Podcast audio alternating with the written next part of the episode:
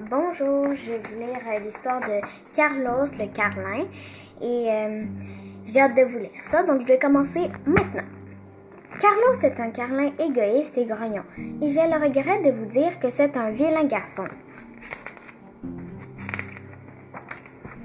Il partage un appartement avec un petit équel et il est vraiment méchant avec le pauvre Marcel.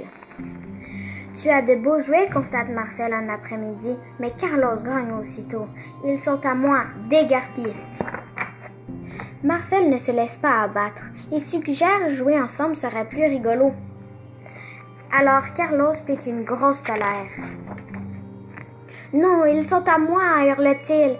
Tu m'as entendu? Balais pas, espèce de saucisse poilue. Je sais ce que tu penses. Tu veux que je partage? Il n'en est pas question. Et maintenant, dégage.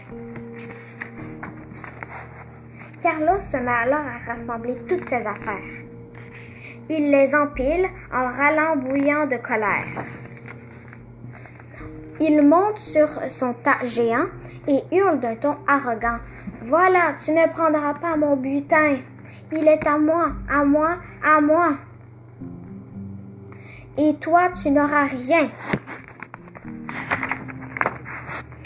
Tout à coup, le pauvre Marcel remarque que la pile chancelle. Oh là là! Fais attention, s'exclame-t-il, effrayé.